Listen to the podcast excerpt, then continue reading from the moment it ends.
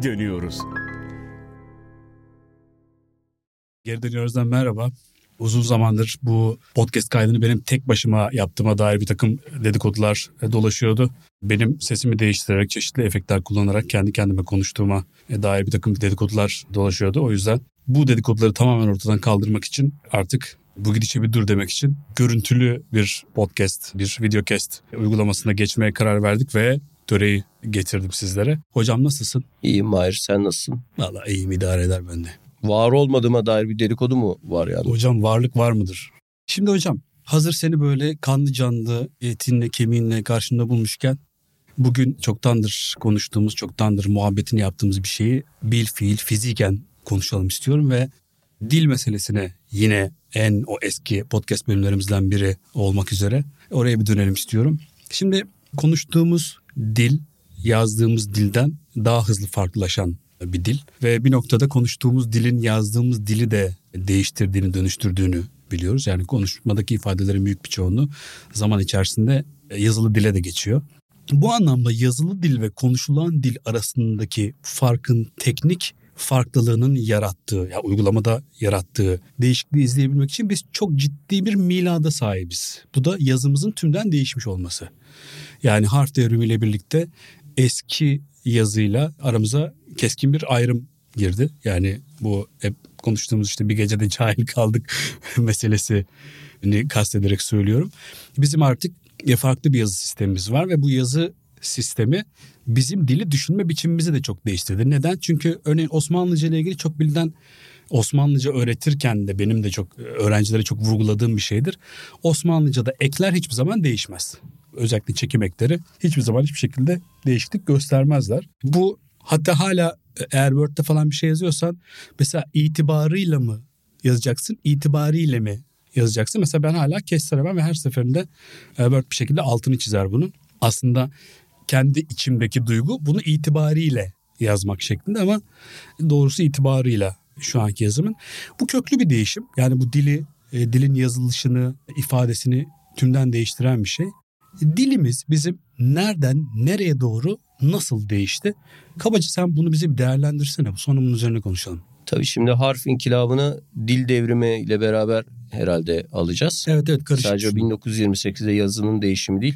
30'lu yıllardan itibaren özellikle yoğunlaşan o Türk Dili Tetkik Cemiyeti sonradan Türk Dil Kurumu'na dönüştürülen kurumun öncülük etti. Yani bütün konuşulan dilin de değiştirilip yazıyla yeni yazıyla uyumlu hale Şeyden sonra da hocam 12 Eylül'den sonra da Atatürk Dil ve Tarih Yüksek Kurumu mu oldu? Birleştirilip sonra tekrar hı. ayrılıyor onlar ama ilk kuruluş 1931'de Türk Dili Tetkik Cemiyeti diye. Hı hı. Sonra kendisi Türkçeyi işte savunan bir kuruluşun isminin bu kadar Arabi olması tabii göze battığı için de, de kulağa battığı için diyelim. Sonra Türk Dili Türk Dil Kurumu olarak adı değiştirildi. Hocam çok özür dilerim. Böyle bir şey esprisi vardı hatırlar mısın? Bu İran'da İslam devriminden hemen önce Farsça ile ilgili böyle bir öz Farsça'ya dönme hareketi Evet Şah Rıza. Pehlevi'nin şeyin Firdevsi'nin Farsçasına dönelim diye. Çünkü bildiğim kadarıyla 2000 beyit falan şehname. Belki 20 Ah, 20, 40, 20 bin pardon. 20 bin beyit. 20 bin beyit ve içinde Allah dahil tek bir Arapça kelime yok. Evet. Ve işte Firdevsi'nin, Şehnamen'in ya da Şahnamen'in Farsçasına dönelim kampanyasını o dönemki gelenekçiler Farsçada şey diye eleştirmişler. Este male kelimati arabi memnu est kampanyası. Yani o. bütün kelimeleriyle Arapça kelimelerin kullanımı yasaktır. Kampanyası. Ama sadece tır Farsça. Evet, sadece dır, dir, sadece dır eki, eki Farsça. Farsça diğer hepsi Arapça diye. Biraz öyle bir şey herhalde. Türk Dil Kurumu Türk dili neyse dil en azından Türkçe sayılır. E, Türk dili En azından lisan dememiş lisan mesela. Dememiş, yani, lisan dememiş. İyi niyet var. Yani dilimiz nasıl değişiyor? E, zaten sürekli değişen bir şey. Yani bu sırf cumhuriyet devrimlerine bağlanamaz. Yani neticede eski Anadolu Türkçesi diye bir dil var. Yunus Emre'nin kullandığı dil var. Aslında bu Osmanlıca da evrim içinde. Yani Osmanlıcanın evrimleştiği konusu pek sanki göz ardı ediliyor gibi. Yani erken dönem Osmanlıca metinleri incelemişsindir. Yani Tursun Bey'i işte Oruç Bey'i. Neşri'den bahsetmiştik. Yani onlarda mesela bu kadar karmaşık bu kadar ağdalı bir dil yok. Yani getirip gidirip işte urumeli, urup varup eğittü gibi o döneme ait ve rahat anlaşılan bir Türkçe var aslında içinde.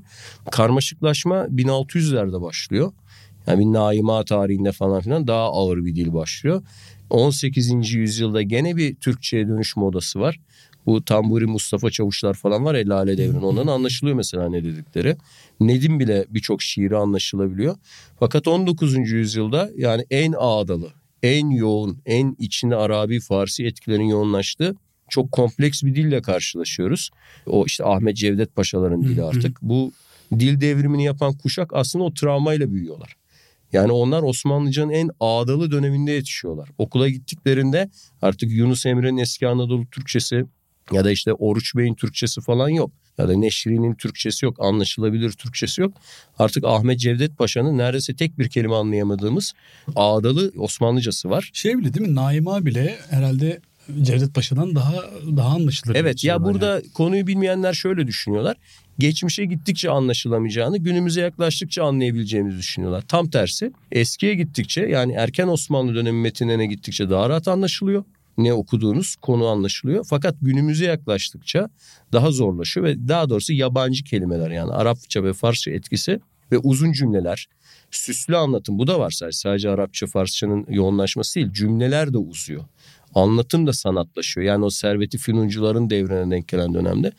Ben dolaylı e, anlatımın daha hakim olduğu. Uzuyor cümleler uzuyor. Bir de ben bunu şeye benzetiyorum. Şimdi buradan gelip giderken hep bu Dolmabahçe Sarayı'nın önünden falan geçiyoruz ya. Mesela Topkapı Sarayı sadedir sade bir mimari eserdir aslında. Hı hı. Yani e, dünyanın önemli bir bölümünü yöneten bir devletin sarayı diyemezsin oraya. Sadedir. Ama mesela Dolmabahçe Sarayı'na bakıyorsun. İşte Beylerbeyi, Çırağan, Yıldız bunlara baktığınızda daha böyle işlemeli. Daha işte barok ve sonrasının etkisiyle Avrupa'dan gelen sanat etkisiyle ve şöyle de bir mantık var yani. Yıkılmadık, ayaktayız. Devletimiz çökmüyor. Devleti hali duruyor. Yoksa bu kapıyı nasıl yapsın yani? Bu kadar sanatlı bir kapı gibi. Ben buna bağlıyorum. Yani mimarideki o süslülük, üniformalardaki o abartı yani dünyanın işte önemli bölümünü fethetmiş eski paşaların resmini görüyorsun. Alelade bir kıyafet. Fakat hiçbir savaş kazanmamış. Hiçbir cephede başarılı olmamış bazı paşaların resmine bakıyorsun. Yalı paşası. Yani 19. yüzyıl sonunda madalyada şeyden yer yok yani göğsünde madalyalardan yer kalmamış. Yani bu ağdalılık, süslülük devletin gerilemesi çöküş döneminde dilde de hızlı bir şekilde artmış. Bu ilginç bir şekilde Bizans'ta da olmuş. Bizans'ın son döneminde de çok zor bir Yunanca geçiş var. Diğer ülkelerde var mıdır bilmiyorum. Yani karşılaştırmak lazım. O konular hakkında bilgim yok. Yani Avrupa'daki diğer... Latince'de yok. Yani orada da bazı şeyler var. Yani mesela e, Latince ölü bir dil olmaya yaklaştıkça hatta ölü bir dil oldukça Orta Çağ'daki kullanım çok karmaşık. Yani kilisenin kullandığı Latince Romalıların kullandığından daha zor mesela. Daha süslü. Yok şey kabul ediyorum yani halkın konuştuğu dil için söylüyorum. Ha evet. Ya işte yani bu işte Vulgata denen o yani vatandaş Latincesinin bugünkü işte bu İspanyolcular, Fransızcalar, İtalyancalar bunların atası olan o temel vatandaş Latincesi formunun yani klasik Latinceye göre çok daha basit olduğunu biliyoruz. Bir kere o kaosus denen o kelimenin çekimleri bilmem neleri falan filan yok şeyde. E, Halk onlara yetişemez zaten. Yani tabii, tabii o Burada bu tartışmalarda unutulan olgulardan biri bugün biz konuşma ve yazı dilini birleştirmeye çalışan bir toplumuz. Dünya da böyle. Ama orta çağda ve klasik dönemlerde konuşma ve yazı dili birleşecek diye bir kural ya da anlayış yoktu. Konuşma ve yazı dili çok farklıydı. Osmanlıcanın yazı diliyle halkın konuştuğu dil arasında da dağlar kadar fark vardı. Hocam bir şey diyeceğim. Yani bunun sebebi acaba yazıcılığın yani yazma işinin profesyonel bir iş olarak yüzyıllar boyunca devam etmesi yani vatandaşın yazıya ulaşmasının çok yakın çağlara kadar tabiri caizse doğru bile kabul edilmediği bir tarihsel macerası olmasıyla alakalı olabilir mi? Yani Sümer'den beri şeyi biliyoruz yani işi resmen yazmak olan işte ne bileyim resmi yazılar olsun ticari kayıtlar olsun bilmem ne olsun işi resmen yazmak olan adamlar var. Yani böyle o çivili, çivi yazılı işte o tabletleri bilmem neleri falan filan yazan profesyonel olarak işi bu olan adamlar var ve şeye kadar kitabın elle yazılmasının artık geçerli olmadığı çağlara kadar yazmak gerçekten profesyonel olarak bir uğraş. Yani birinin işi yani ne iş yapıyorsun? Terziyim ne iş yapıyorsun? Yazı yazıyorum gibi bir uğraş. O yüzden acaba mesleki anlamda da uzmanlaşma gerektiren bir şey olduğu için bu kadar karmaşıklaştı, bu kadar süslendi ama vatandaşın elindeki dil ve yazı hiçbir zaman bu kadar süslü bir şey olarak bulunmadı gibi bir şey olabilir mi? Şimdi sosyal sınıflar açısından şöyle söyleyebilirim. Eski Mezopotamya'da otokratik devletler ve teokratik devletler aynı zamanda vardı. Genelde hakim sistem buydu. Toplumun büyük kısmı yönetiminden dışlanmış durumdaydı. Bütün yönetim bildiğin gibi işte rahipler, küçük bir elit aristokrasi eline toplanmıştı. Yazı da onların elinde bir sanattı. Yani ben yıllarca çivi yazısı çalıştım. Bazı metinleri okumaya çalıştım. Bugün bile çok kötüyüm çivi yazısında. Yani 8-10 tane 20 tane belki ideogram ya tanırım ya tanıyamam. Çoğunu da karıştırırım. Yani çivi yazısı tamamen bir insanın ömrünü vakfetmesi gereken bir yazı tipiydi. Korkunç bir yazı. E, yani bu aynı şekilde Mısır hieroglifleri onlar biraz daha kolay olmakla birlikte orada da 1300'e yakın falan piktogram, ideogram ve harf var onların hepsinin karışımına. Yani onu da öğrenmeye kalkan bir insan yani ömrünün önemli bir kısmını sadece yazı öğrenmeye ayırmak zorunda ki yazabilir mi yazamaz çünkü iyi çizer olması lazım. Bir yandan bir de da onlar var çiz- tabii, tabii bir de yazması bu konuşmalarda tartışmalarda şey hep es geçiliyor. İşte okuyor mu okuyorduk okunabiliyordu okuyorlardı e, okuyorlardı ama yazabiliyorlar mıydı mesela? Örneğin sen birçok sınava girmiş çıkmışsındır birçok arkadaşın Osmanlıcasını da görmüşsündür. Ben hocaların da şeylerin yazını gördüm korkunç yazılar var yani okunması kadar yazılması da sanatlı bir harf sistemi olduğu için sanat içerdiği için e bir şey de istiyor tabii. Özen, yetenek de istiyor. Sen gösteriyordun hatta bazen seninle konuşurken hani i harfinin e, kuyruğunun yeteri kadar yukarı çıkmaması, aşağıda kalması çok yapılan bir hatadır diye gibi. Yani Bir de stile göre de değişir. Yani Rika'da i harfinin kuyruğu belli bir yere kadar çıkar. Ama atıyorum işte talikte bilmem nereye kadar çıkar falan gibi böyle yazının üslubuna göre de değişir. tabii şimdi biçimi. Geçmişten bir ustayı getirip göstersek bizim yazılarımız zaten beğenmeyecek. Çünkü rıka ile başlayıp talihe dönüşüyor, sülüse dönüşüyor. Siz de ne yaptınız burada der yani. Çünkü stili biz oturtamadığımız için onların hepsinin kendine göre de bir kuralı bir var. de galiba şimdiki Osmanlıca eğitimleri için şey söz konusu. Ve sadece matbu öğrettikleri için ve Matbu'nun da bir bilgisayar versiyonu öğretiyor. evet evet evet evet. Hep hep aynı yerlerden bağlanıyor harfler. Halbuki şeyde öyle değildir. Yani örneğin Rika'da eğer yani çok ayrıntıya girmek istemiyorum ama atıyorum işte ha, hı on, ya da işte cim onlardan biri varsa ondan önce gelen harf en yukarıdan tepeden başlayıp aşağı doğru iner falan filan gibi böyle bir takım ne denir ona terkip kuralları var. Ama bunu gerçi podcast'te de konuşmuştuk yani bu şey meselesini Osmanlıca öğretenlerin o aman Osmanlıca canım Osmanlıca diyen adamların bile Osmanlıca'ya çok hakim olmadıklarını çok böyle fatal bir takım hatalar içeren metinler hazırlayıp onlarla Osmanlıca öğretmeye çalıştığını ve güncel kelimelerle Osmanlıca öğretmeye çalıştığını. Halbuki Osmanlıca öğrenmenin temel esprisi zaten bugünkü bir dili, e, bugün konuşulan dili başka bir alfabeyle yazmak değildir. Çünkü Osmanlıca aynı zamanda ona göre tamlamaları sıralamak demektir. Ona göre sıfatları seçmek demektir. Ona göre işte Arapçanın o e, sarf kurallarını gözetmek, Farsçanın terkip kurallarını, nispet kurallarını gözetmek falan filan demektir. Yani telefon yazacaksam, otobüs yazacaksam, cep telefonu yazacaksam falan niye Osmanlıca kullanayım ki zaten? Yani Japonca örneğinden hani hareketle söyleyeyim Japonların kendi geleneksel yazıları var hiragana dedikleri. Daha geleneksel semboller için Çince'den aldıkları o hanzı karakterlerini kanji diye kendileri kullanıyor ama yabancı kelime yazacakları zaman da katakana diye başka bir yazı kullanıyorlar. Bu konuda bir şey soracağım sana. Biliyorsun Türkiye'de belli kesimin sürekli böyle ağızlarına pelesenk ettikleri bir şey var. İşte modernleşme için alfabe devrimi çok gerekli değildi. İşte Japonya ve Çin örneğini veriyorlar. Ben de geçenlerde şöyle bir şey dedim. Yani bu Çin ve Türk alfabesi tartışmanın karşılaştırılması açısından. Eğer yanlış söylüyorsam sen benim söylediklerimi düzelt. Estağfurullah hocam. Şimdi mesela Çin yazısı bana göre kaplumbağanın kabuğu gibi. Yani böyle dille yazı o kadar iç içe girmiş ki. Yani onu omurgadan sökemiyorsun yani ayıramıyorsun. Ama Türk e, yazısını şeye benzettim. Yani bu Arap yazısı, Arap alfabesi kullanılan Türkçeyi. Ya Türkler için dedim. O kadar çok alfabe değiştirmişler ki tarih içerisine. Sırt Şey, çantası. yani, gibi. yani e, yılanın derisi gibi diye düşündüm mesela. ya da ya da salyangozun hani kabuğu kendisini artık yetmi sığmayınca Evet. onu atıp kurtulduğu bir şey olarak. Çünkü çok şimdi insanları da hani boğmaya gerek yok bilgiyle ama işte Uygur yazısı, Soğuk yazısı, Göktürk, Runik, işte İbranice yazısı kullanmış vesaire vesaire tarih boyunca sürekli değiştirip durmuş. Yani Çin Yunan ve yazısı kullanmış. E, tabii, Ermeni yazısı kullanmış. Tabii ki. Yani Çin ve Japon yazı stillerinin kullanım pratiği bu açıdan bizim için bir örnek değil. Yani onlar ayrı bir şey olarak incelenebilir oradaki durum. Ama bu Türkçe için bir örnek değil. Yani bu bir bilgi hatasından ya da eksikliğinden kaynaklanıyor. Ya da bilinçli bir çarpıtmadan kaynaklanıyor. Yani işte onlar harf inkılabı yapmadan da gelişebildiler vesaire gibi göstermek. Hocam bu sav aslında bakarsan çok ilginç bir şekilde Türkiye'deki Türkçülüğün ve milliyetçiliğin e, kökenlerinde hep böyle bir e, bir gayrimüslim düşünürün e, muhakkak bir izi bulunur. Burada da şöyle bir şey var. Avram Galanti'nin, Avram Galanti çok yetkin, çeşitli okullarda hocalık da yapmış, çok bilgili bir insanmış. 17 dil bildiği falan söyleniyor. Milaslı bildiğim kadarıyla ama Milas'ta yaşamamış anladığım kadarıyla. İstanbul'da falan yaşamış. Hatta Cumhuriyet'in ilk yıllarında Niğde mebusluğu da yapmış. Çok zehir gibi bir adam yani.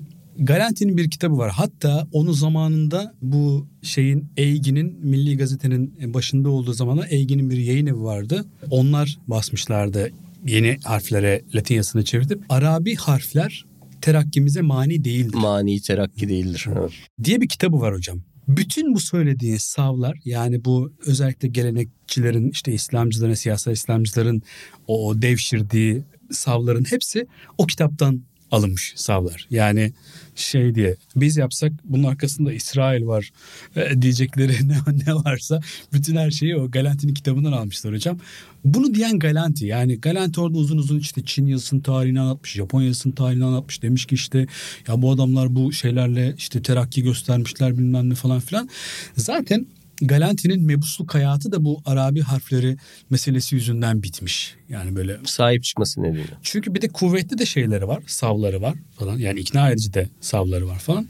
Peki buradaki amacı neymiş? Yani bir doğu kültürüne ait bir simgenin baki kalmasını mı istiyormuş? Yani kendisinin Arap yazısının korunmasındaki bakış açısı neden böyle? Valla e, Galanti'nin temel savunusu şu. Galanti diyor ki mesele Arap harfi, Latin harfi kullanmak değil. Mesele bu harfleri öğretmemiş olmak. Yani bu insanlar Arap harfi kullandıkları için cahil değiller. Cahil oldukları için cahiller. Ve Arap harflerini öğrenebilirler. Arap harfleriyle de terakki, ilerleme mümkün olabilir diyor. Ama zaten Cumhuriyet'in bu motivasyonu bu meseledeki motivasyonu bu harflerin daha kolay öğrenilebilmesi, okumanın yazmanın daha kolay öğrenilebilmesi üzerine gelişmiş bir şey. O yüzden katılıyor muyum? Nispeten katıldığım noktalar var. Yani ben bir de bir Arap yazısına karşı yani Osmanlıca'ya karşı biraz duygusal bir tarafım da var ama biraz katılıyorum. Ama karşı çıktığım tarafları var mı? Evet var. Yani konunun Çin meselesiyle, Japon meselesiyle, atıyorum Kore meselesiyle, belki Gürcülerin yazısıyla, belki Ermenilerin yazısıyla bağdaştırılamayacak tarafları da var. Çünkü çok belirgin bir bilgi var elimizde hocam. Şimdi mesela Kore yazısı, Kore yazısıyla zaten Almancayı yazamazsın. Çünkü Korecinin kendi e, mahreçleri yani harflerin çıktığı, boğumlandığı bütün o işte hançeri o bütün o bölgeler hesaba katılarak uydurulmuş bir yazı Kore yazısı zaten. Ya da Japon yazısıyla atıyorum Fransızca yazamazsın zaten. Çünkü bazı sesler zaten yok. Japonca'da yok, Korece'de yok, Çince'de yok. Yani mesela şeyde bir L harfi yani tertemiz bir L harfi yok Japon e, dilinde. Dolayısıyla da şimdi Fransızca'da her kelimenin başında L var, la var bilmem ne. Ne yapacaksın yani? Zaten mümkün değil. Ha, ufak tefek mesela Kiril ona bakarsan Kiril yazısı da Özbekçe'ye uygun değil ama ufak tefek eklemeler, çıkarmalar bilmem neler var. Yani değiştirilebilir, dönüştürülebilir ama anlatmak istediğim şey şu. Bu yazılar zaten bu diller için uydurulmuşlar. Gürcü yazısı Gürcüce için uydurulmuş. Ermeni yazısı Ermenice için uydurulmuş. Ya örnek değil yani. Buradaki örnek devrim değil, örnek olayına değil. bir örnek. Yani ama Arap yazısı zaten Türkçe'ye uygun bir şey değil. Zaten bir adaptasyon. Üstelik yani o kadar uygun değil ki biz Arap yazısını değil Fars yazısını kullanıyoruz aslında. Yani o işte Ç'ler, J'ler, P'ler bilmem Evet ne. zaten divanide falan da talik kullanılıyor daha çok. İrani, e, İrani kullanılıyor. E yani çünkü şeyi düşünsene abi. Bütün Arap dünyasını gez bir kutu Pepsi bulamazsın kendine yani. Çünkü bütün kutuların üstünde Bipsi yazıyor. Yani çünkü P yok adamın dilinde ne yapsın? Yani yok işte V harfi yok ya bildiğin V yok yani. Şimdi e, Türkçe'de V yani V, vav V olarak kullanıyoruz ama o ses V sesi değil. W yani. gibi bir ses aslında. Ve ya genel olarak bu yazı meselesi yani Türklerin sahiplenip hayır biz bu yazıdan başka bir yazıyla yazamayacağız, yazamayız diyebileceği kadar Türkçe bağı olan bir yazı değil Arap yazısı. Yani ite kaka işte bir şekilde uydurulmuş bir yazı zaten. Ama işlerliğini kazanmış ama bir şekilde işini yürütecek kadar benimsenmiş yazının içinde, dilin içinde falan filan. Ama böyle hayır hayır Latin Latin alfabesi bize uymaz bence Arapça Arap yazısı daha iyi. Denecek kadar da uyumlu bir yazı değil yani. Ya Latin şöyle uyumlu çünkü zaten Türklerin hep alfabe kullanmışlar Türkler ve en basit alfabeleri kullanmaya çalışmışlar. Hı. Aslında runik yazı da basit alfabe aslında. Hı. Yani o anlamda e, Latin'in zaten tarihsel geçmişine bakmak lazım. Ben demin mesela Mezopotamya'dan başladı bir yarım kaldı ya.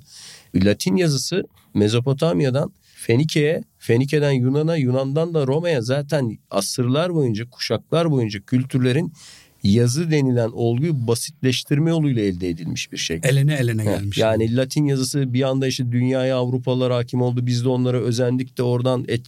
öyle bir şey değil. Bu neden Mezopotamya'da karmaşık bir yazı vardı? Çünkü yazı kültürünün halk tabakalarına inmesini istemeyen otarşik bir yapı vardı. Otokratik, teokratik bir yapı vardı. Neden Fenike'de alfabe vardı? Çünkü Fenike'de polis sistemleri yani demokratik yönetimler vardı. Tüccar vardı. Halk yönetime katılıyordu. Ticaret vardı. Ticaret yapacak adam, mal satacak Akdeniz kıyısında. Yunan'da niye depo, alfabe depo var? kaydı tutacak. Gemi, Tabii. Şey, navlu Ürünlere damga vuracak. O ürünler satılacak. E, insanlar onları okuyacak. Yani bu e, şey gibi değil ruhban yazısı gibi, hieroglif gibi değil. O yüzden daha demokratikti. Zaten hani Mısır'da basit bir halk yazısı var ya demotiktir adı, adı da oradan. vatandaş da bunu da yazsın. Ya, vatandaş yazısı yani resmen şey bu tartışmada 2300 yıldır var. Hani bunu dinleyen insanlar bunlar böyle 1928'de falan çıkmış şeyler gibi sanıyor. Hayır dünyada uygarlık tarihinde karmaşık yazılarla basit yazılar arasındaki kavga ve bunların arkasındaki sosyal sınıflar tabii. Yani yazı sistemlerini kıskançlıkla korumaya çalışan, karmaşıklaştıran, daha kargacık burgacık hale getiren sınıflarla diğerleri arasındaki kavga zaten binlerce yıldır var. Bu eski bir hikaye. Neden Latin yazısı en iyisi? Çünkü Roma'daki senato demokratik yönetim en çok kişinin katılabileceği bir öğrenim metodu olarak bunu belirlemiş. Lejyonların okuma yazması lazım. Maaşlarını bilecekler. Toprak dağıtılıyor bunlara. Ya bu doğrudan demokratik yapıyla da ilgili bir şey. Demin şunu da demiştik hatta. Bu Beydaba var ya Kelile ve Dimne'nin yazarı. Ya diyor ki hükümdara sunarken bu kitaptan en fazla 6 tane kopyala 7 tane kopyala neyse ve asla halkın erişemeyeceği yerlerde sakla. Asla halk buradaki sırlara, bilgilere erişemesin. Yani orta çağda yazı mantığı buydu zaten. Yazı o kadar kutsal bir şeydi ki sıradan insanların, halkın alt tabakaların neyse işte onlar dönemine göre köleler, proleterler her neyseler bunlara erişmesi istenmiyordu. Yazı ayağa düşmüş sayılıyor değil mi? Evet yani e, bugün mesela birçok kitap çok basılırsa hani insanın hoşuna gidiyor. O zaman da ne kadar az görülürse ve ne kadar saklanırsa ne kadar gözlerden ırak olursa ve yazı konusunda uzman kişi ne kadar az olursa o kitap o kadar kıymetliydi. Bir kitap ne kadar az okunuyorsa, ne kadar az kişi onun içindeki sırlara vakıfsa kitaplar o kadar değerliydi. Yani şimdi o dönemin kültürüyle o yüzden bugünün çağını açıklamaya çalışıyorlar. Temel hatalardan biri de bu yani bugün yaşadığımız Osmanlı klasik kültürü de halka dönük bir kültür değildi. Halkın %90'ı bu yazıları belki bir hanın girişinde işte bir köprünün şurasında burasında görüyordu. Zaten kültürü de bunun üzerine kurulmamıştı. O yüzden halk 28'deki devrimde ne cahil kaldı ne harfler gelince de aydınlandı. Zaten halkın sözlü geleneği vardı. Yani şöyle düşünelim. Türküler, zeybekler, şarkılar, ninniler, Mahiler. destanlar, karagöz oyunları, fıkralar, işte Hoca Nasrettin fıkraları, Bektaşi Çavuş fıkraları, Bekli Çavuş fıkraları. Yani bütün bunların bütün kültürü toplumun zaten halkın kültürü ezici çoğunu zaten sözlü duyum semai kulaktan da olmaydı. Hatta dini kültürü de böyleydi. Yani dini kültürü de şeydi ki sözlü kültürden aktarılma şekilde öğreniyordu. Yoksa köylerde şey mi sanıyor bu insanlar? Her köyde Kur'an-ı Kerim vardı. Nereden bulacaklar her köyde Kur'an? Mümkün değil o.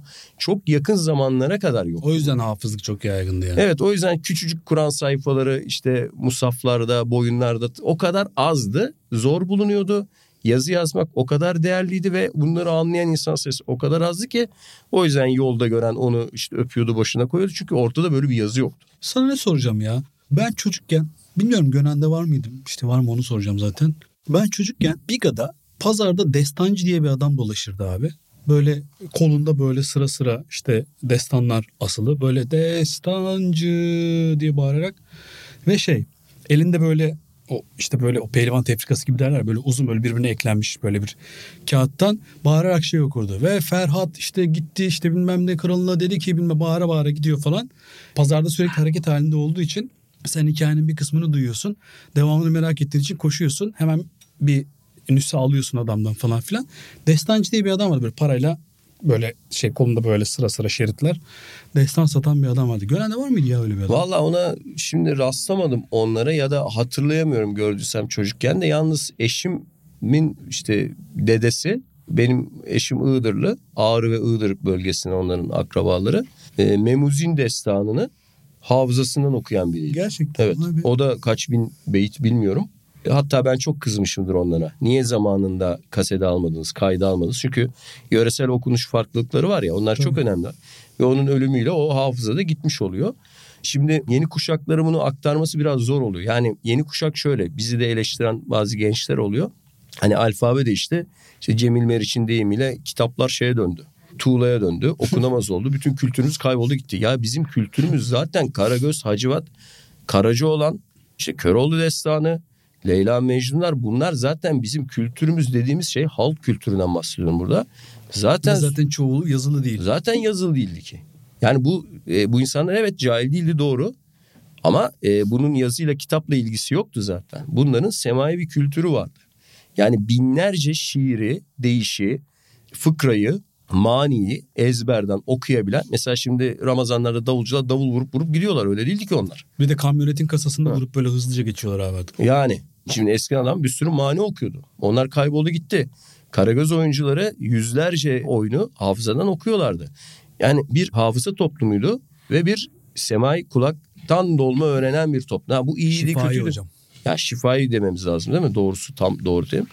Yani ama şeyde de Arapçada da semai diyor. Sema e, işitmek demek de. Hı, neden öyle diyorlar? Doğru. Hı. Mesela çoğullaştırmaları kitaptan öğrenemezsiniz. Semai öğrenebilirsiniz diyorlar hala Arapçada. Evet şey duya duya yani. Ha, yani hala bak kitaptan diyor ezberleyemezsin tek tek diyor. Kulağının bir şekilde alışması lazım. Çünkü o o yani sema gök olan sema diyor çünkü o elifle yazılıyor. Hmm. Sema- bu, bu sema'ide şey var ayın var. E tabii canım zaten o o tür ayrıntılara girdiğimiz zaman demin bahsettiğin yazım hatalarını her yerde her zaman rastlıyoruz zaten. Şu anda da kurslarda da öyle. Yani o bahsettiğin kurslarda ben öyle hatalara denk geldim ki dönüp dönüp artık hangisi doğru diye ben bakmaya başladım yani. Hocam biraz sıkıcı mı konuştuk sen? Ne diyorsun bu işe? Sanki biraz bir ben bir sıkıldım. Öyle didaktik o konuştuk. biraz Evet, böyle oldu. öğre- öğretici konuştuk. Evet, Evet. yani böyle Biraz- ciddileştik. Şey yaptık Konu diye, ciddi. Yüzümüz görünüyor diye bence biraz gerildik. Evet, ciddi yani. olalım Ciddi dedik. olalım. Konu ciddi ya. Osmanlıca konuşuyoruz. Ciddi Evet. Mesela ben sakal bıraktım falan. Bir de bu senin arkandaki perde böyle çok çizgi çizgi ya. Ben ondan hipnotize oldum galiba. Ama aynı perde sende de var ya. işte onu gör onu görmüyorum ya. Yani Ben biraz senden biraz hipnotize oldum ya. Ben- Ben de sen inanırım şu anda. ben gözlük takmadığım için zaten her şeyi flu olarak görüyorum. Senin gözün bozuk mu? Tabii ben şeyi göremiyorum. İleriyi. Mesela mikrofonu görüyorum ama sana doğru yavaş yavaş Neyse o kadar ileride değilim. Yani evet yani. Yoksa kiminle konuşuyorum ben diye şüpheye düşebilirim ya. Neyse madem bu kadar sıkıcı başladık. e, Biraz ciddi görünsün diye. Yok onu biraz şey yaptık hani böyle bak işte sağdan soldan okuyorlar ediyorlar diye. Bunlar da boş adamlar değilmiş Evet yani. değil mi? Şöyle. Hocam peki madem öyle şey sormak istiyorum sana. Peki dil nereye gidecek? Ne olacak yani bundan sonra? Onu kimse kestiremez yani şu an Kestiremez de ben sana soruyorum canım yani Allah Allah sonuç ben basitleşecek. Yani dil devrimi olmasaydı da, cumhuriyet olmasaydı da Osmanlıların çağındaki ya da Shakespeare'in çağındaki İngilizcenin şimdi artık olmaması gibi ki İslami kitaplarda hep şey iddia eder. Bu Ahmet Cevdet Paşa'yı Türkçe'ye şey, yeni alfabe masaya vurma kazandıranlar. çünkü mikrofon alıyor Hı. sesi. Tamam. O şey sanırlar. Hani masaya vurdu ve en, Yalçın en, Küçük gibi vura vura. en doğruyu söyledi falan. Bir İngiliz diyor genci Shakespeare anlayabiliyor diyor. Bizim gençlerimiz diyor şey anlayamıyor diyor. İşte mesela Ahmet Cevdet Paşa aynen böyle diyor. Ya şimdi İngiliz Shakespeare'i anlayabilir mi? Sen oradasın. Abi mümkün mü öyle bir şey? Yani- Allah aşkına böyle bir şey olabilir Bunu mi yazıyor yani? ama yani. İşte onlar bak diyor Shakespeare okuyorlar anlayabiliyorlar diyor. Yani ki Shakespeare'i kendi çağındaki İngiliz sıradan vatandaşı da acaba anlayabiliyor muydu? O da ayrı bir tartışma konusu. Yani normal bir İngilizle o dönemde Shakespeare'i tam olarak oradaki sözcüklere hakim miydi? Biz diyor Ahmet Cevdet Paşa'yı anlayamıyoruz diyor. Yani bunun sebebi de dil devrimi diyor. Ya bunun sebebi dil devrimi değil. Orada 10 yıl 20 yıl bu dile kendini vakfetmiş bir entelektüel tabaka vardı. Ve insanların vakti vardı. Söz sanatı, dil sanatı başka bir olaydı. Yazı yazmak bir sanat yani hızlı hızlı. Şimdi ben mesela üniversitede görev yaptığım zamanlarda sınav dönemlerini yaklaşık 1600 kağıt okuyordum. Öf. Evet. Yani yüzümden zaten belli olmuştur e, şey. Ve notlarını giriyordum. Bunlara da not düşüyordum. Hani hatalığın altını çizip doğrulan çünkü sınav kağıdını görmek istiyor öğrenci. Gerekçeli karar gibi yani. Hani niye bu çocuk 40 aldı? Şimdi öylesine hızlı bir şekilde yazmak zorundalar ki yaşamın koşuşturması için de hızlı olmak zorundasın. E o dönem öyle değildi ki. Bunlar sanat için yapılıyordu çoğu. Süs için yapılıyordu yani. Yazı bir süstü. Bugün mesela bir böyle bir müze gibi bir yere gittik ve orada işte genç kadınlar şey yazıyordu. Hat yazıyorlardı. Yani aceleleri yok. O acelesi olmayan bir dünyanın işiydi.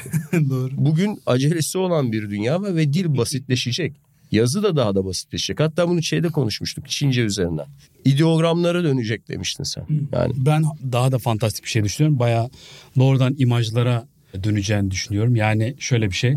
Biz bundan 20 yıl önce cep telefonlarının bize sağlayacağı imkanların hiçbirini kabul edemezdik. Bunları fantastik e, bulurduk. Hatta şöyle söyleyeyim sana. Ben öğrenciyken ki çağlar öncesinden bahsetmiyorum. Şöyle bir kabaca düşüneyim. Evet çağlar öncesinden bahsediyorum. Öğrenciyken bir arkadaşım bana Encarta diye bir ansiklopedi getirdi. CD ile e, bilgisayara kuruyorsun böyle 3 CD ile kuruyorsun. İşte böyle şey Microsoft'un bir şeyi programı. Bazı mekanların üç boyutlu işte böyle görüntüleri bilmem falan filan vardı. Ve şey düşünmüştüm yani alan taşımak zorunda olmadığın, elinde kucağında tutmak zorunda olmadığın bir ansiklopedi yani nasıl olabilir böyle bir şey falan diye sevinmiştim. Fakat şimdi mesela telefonda Wikipedia var. Bir şey sıkışıyorsun mesela. Çat açıyorsun bakıyorsun İngilizce Wikipedia'ya bak, Fransızca Wikipedia'ya bak, Türkçesine bak, bilmem bak falan filan. Bunlar bizim 20 yıl önce hayal bile edemeyeceğimiz şeyler. Çok hızlı bir e, gelişme var teknik teknolojik bağlamda. Fakat ben bu gelişmenin bayağı insan vücuduyla entegre bir hale geleceğini düşünüyorum zamanla. Yani şöyle bir şey cebimizde bir telefon taşıyıp oradan iletişim kurmak yerine atıyorum işte bir şekilde şeylerde olur ya bilim kurgularda işte bir takım kontak lenslerle bilgisayar ekranını görebileceğimiz bunu kendi bilincimizle düşünce gücümüzle yönettiğimiz bir bilgisayarın olduğunu yani tık tık tık tık öğelerisi için şey Terminator'da vardı ya onun gibi bir şey sürekli böyle ekrandan yazıların aktığı bir şey falan. Ve bunun iletişimi, bunu podcast'te de söylemiştim. Bunun iletişimi şöyle bir yere evrileceğini düşünüyorum. Yani hala bile tabii sen bu konunun çok yabancısın ama atıyorum işte WhatsApp'tan şuradan buradan bilmem nereden konuşurken böyle insanlar birbirine işte okey demiyor ha ha ha hi hi demiyor da atıyorum şey atıyor mesela işte emojiler bilmem neler falan filan gönderiyorlar. Bu imaj göndermenin, imaj göndererek iletişmenin böyle bir şeye dönüşeceğini düşünüyorum. Yani imajla anlaşma meselesinin. Bu konuyu aslında seninle daha etraflıca konuşmak istiyorum ama biraz da şeyi de doldurduk. Süreyi de doldurduk. Hazır sıkıcı da bir bölüm olmuşken daha fazla uzatmayalım istersen. Var mı senin söyleyeceğin bir şey dille ilgili? Yani işte gençler zaten kendi yollarını bundan sonra kuşaklar bulacaklar. Değil mi? Ne adam ne yazıyor? Kadın işte mer bırıp cırp şup şup bir şeyler yazıyorlar. Bunları ben de anlamıyorum. Ne gerçek demek? gerçek bir dedesin. Ha, yani kendi kendilerine anlaşıyorlar. Yani senin anlamı yani senin yüklediğin kelimeleri de yüklediğin anlamları da onlar yüklemiyorlar. Başka bir dile dönüşmüş oluyor. E bizim şu ömrü hayatımızda bile dil bu kadar değiştiğine göre ve hızlı şekilde değişmeye devam ettiğine göre Buna böyle akıntıya kürek çekerek yani nostaljik bir şekilde bir takım gözyaşları dökmek vesaire. Hani şu var ben de birçok eski yazı dili ve ölü dili seviyorum, okuyorum. Orijinalinden okumayı ben de seviyorum ve branş bazında bunları zaten bilmemiz gerekiyor. Ama açıkçası böyle yani kaybolup giden bir takım dillere, kültürlere sürekli gözyaşı döken bir ruh halimde yok. O yüzden bırakalım kendi evrimde bunlar da devam edip gitsinler diye düşünüyorum. Şimdi hocam biz bunu bitirelim. Tamam mı? Bir sonraki bölümde artık daha eğlenceli e, şeyler konuşmak üzere kavilleşip ayrılalım. Ben seni yaklaşık 30 35 senedir falan tanıyorum. Seni tanıdığım zamanlardan beri yaşlı birisin. O, o yüzden o yüzden söylediğin hiçbir şey şaşırmıyorum. Bunun senin için bir avantajları var. Hiç yaşlanmıyorsun. Yani dünyaya 70 yaşına geldiğin için hiç yaşlanmadan gideceksin yani böyle. O yüzden bu mırıp cırıp derken neyi kastettiğini de çok iyi anlıyorum yani bu chat şey WhatsApp'tan falan insanlar yazışırken işte kısaltmalar kullanıyor onu kastettiğini anladım. Hemen gözünden anladım onu yani. O yüzden gençlikle yani dille dili her gün yeniden üreten gençlerle arandaki mesafeyi çok iyi bildiğim için dille ilgili söylediklerini ciddiye alıyorum. Yani çünkü e, genellikle yaşlıların dediği çıkar biliyorsun. Çünkü onlar böyle felaketleri daha öngörebilen bir takım deneyimlere sahiptir. E, umarım senin dediğin gibi olmaz. Umarım yani böyle mırıp cırıp meselesine dönmez. Gerçi biliyorsun Arapça da öyledir yani. Sesler sesler harf olmadığı için Arapçada. Başa döndü yani. Başa döndü yani. Başa döndü. Yani şey gibi Cem Yılmaz ben evet. mesela hep Osmanlıca derslerinde onu örnek veririm falan. Hı. Hocam sesli harf yok falan dedikleri zaman ya bunu işte Yılmaz gibi düşünün yani. Araya böyle sesli harfleri biz kendimiz koyuyoruz falan diye. Böyle bir hadise. Neyse yine de benim açımdan keyifli bir sohbet oldu. Sana teşekkür ederim bu ilk görüntülü. En azından var olduğumuz şey o tescillendi. Kesinlikle bu ilk görüntülü e, muhaveremizde seni böyle kanlı canlı görmek. E, ben de çünkü bazen acaba seni hayal mi ediyorum diye vehme kapılıyordum. Böylece görmek bana da iyi geldi. O zaman söylemek istediğim bir şey yoksa veda edelim. Bu sefer şey diyelim ya izleyenlere iyi günler diliyorum. Şey diyorduk ya TRT geleneğiyle kapatıyoruz her zaman. Bir sonraki bölümde yeniden görüşmek üzere. Hoşçakalın. Kendinize iyi bakın. Öyle.